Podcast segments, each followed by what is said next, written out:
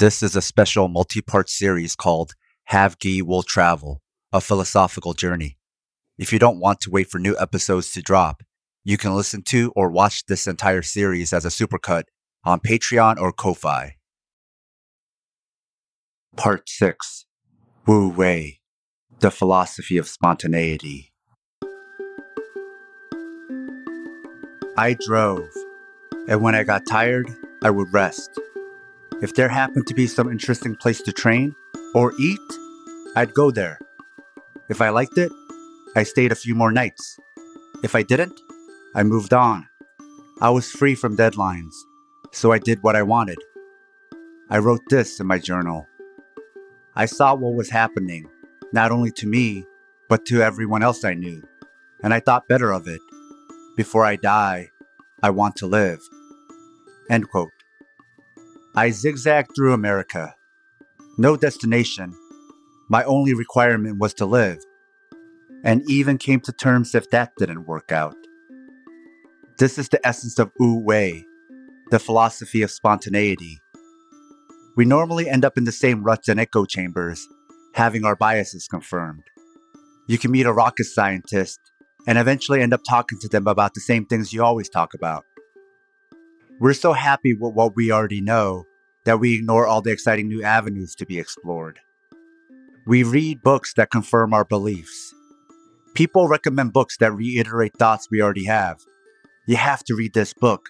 It talks about everything you already talk about. This isn't far off from how books or TV shows, and now podcasts, are recommended to people. Why don't we be honest when we recommend something? You would love this. It's an echo chamber. So we end up with the same lessons and thoughts we're used to.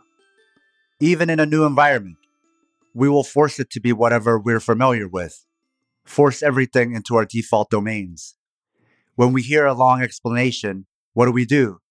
We say something like, So you're basically saying, and then convert it to something we already know. So that way, we don't have to learn this new thing. This is why McDonald's is the most popular restaurant for tourists. In lab tests, when people eat something and are told it's something different from what it is, it affects their perception of taste. Expectations alter reality. This doesn't only work with our taste buds, it works with all of our senses. We are accustomed to seeing things not as they are, but how we think they should be. Then we never see reality, and reality and its inhabitants deserve to be seen as they are without our judgments. That's my preference. Let's see what I see. If I unfocus my gaze and take my eyes off the prize, what other things will I see? How broad will my view be? How much more of the world will I be able to experience? Rather than specific, like how will being a fill in the blank make me happy, how about a more open ended search? Such as, how can I flourish? You can only do this by casting the widest net possible or no net at all? How broad are your horizons? People don't Google what is the healthiest diet. They Google why veganism is the best diet. We tell the universe the answers we want to hear. But can we just be open ended?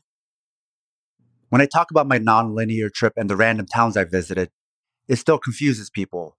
They want order, but when is life ever perfectly ordered?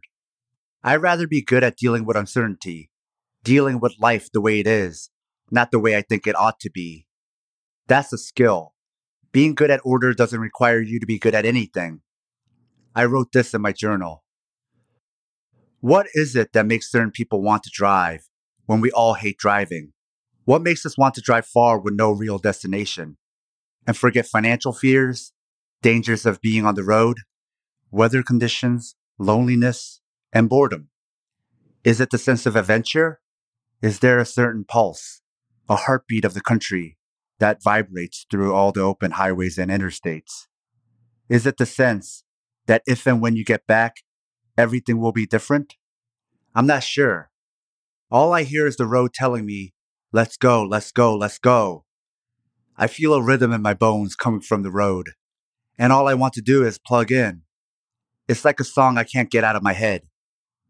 Let's see what I see.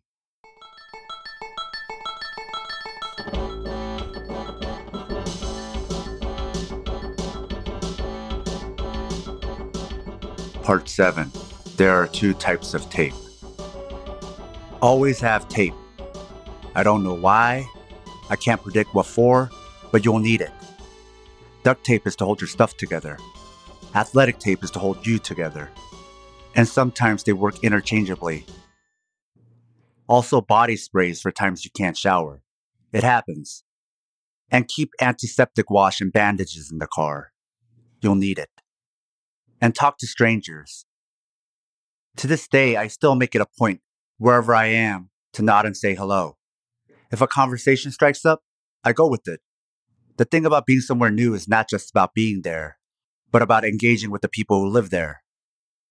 I used to be extremely shy, my social anxiety disorder. So this is also part of my daily practice to get out of the habits that do not serve me, to not own my limitations, to each their own, to pick my preferences. It also creates a positive ripple. People feel good when they have a good experience. But to be frank, they're probably helping me more than I am them. People are my medication. With regards to training at a new martial arts school, be nice. Nicer than you've ever been. You've got no posse, no friends. You're on your own. Even if someone wrongs you, why would the school take your side? Someone they've known 15 minutes over someone they've known 15 years. If an experience sucks, cut your losses and leave. You have that freedom. I've talked to many wandering martial artists, and we've all had similar experiences. We love it, we'll keep doing it, but we must be cautious. Some places will see visitors as fresh meat. It's not like you could contact the school and ask, Are you dangerous? Who will say yes? You won't know until you get there and see the culture and see how the instructors are and see how they run their school. It starts from the top down. Look for signs and watch them spar before jumping in. Maybe even ask the instructor who's a safe person to train with. They'll understand, as many instructors have experience with training while traveling.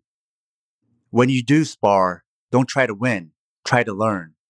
Why have ego over what is temporary? Don't fight for a turf you can't keep. Remember, you won't be there long. This is a good general rule. If you're in a new situation for a short period of time, that's just enough time to learn. Have your priorities straight. You can replace your stuff, but you can't replace you. And if you break, neither athletic tape nor duct tape will be able to put you back together again. Be open to new experiences, but not so open that your brain falls out. Travel with care. Traveling isn't about becoming the best. It's about the best experience and having the best life possible. Going places, making new friends, and seeing the world. So enjoy yourself and allow things to be. If, however, your primary goal is to get really good, you need a consistent and stable practice.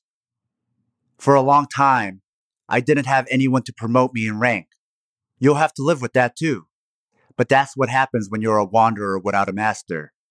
But in exchange, you get to be a wanderer without a master. That's not bad either.